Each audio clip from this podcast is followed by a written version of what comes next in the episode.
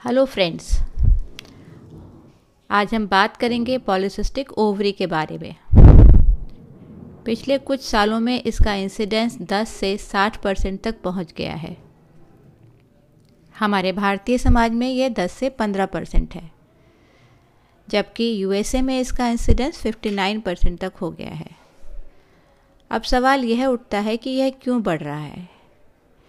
इसके कारणों में जेनेटिक या अनुवांशिक वजह हो सकती है।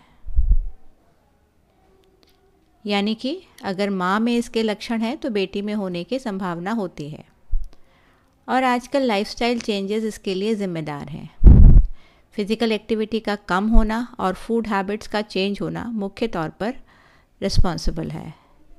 मुख्य लक्षणों में वज़न बढ़ना पीरियड का समय पर ना आना और स्किन चेंजेस जैसे कि पिंपल्स का आना और चेहरे व शरीर पर अनचाहे बालों की समस्या, इसकी ओर इशारा करते हैं।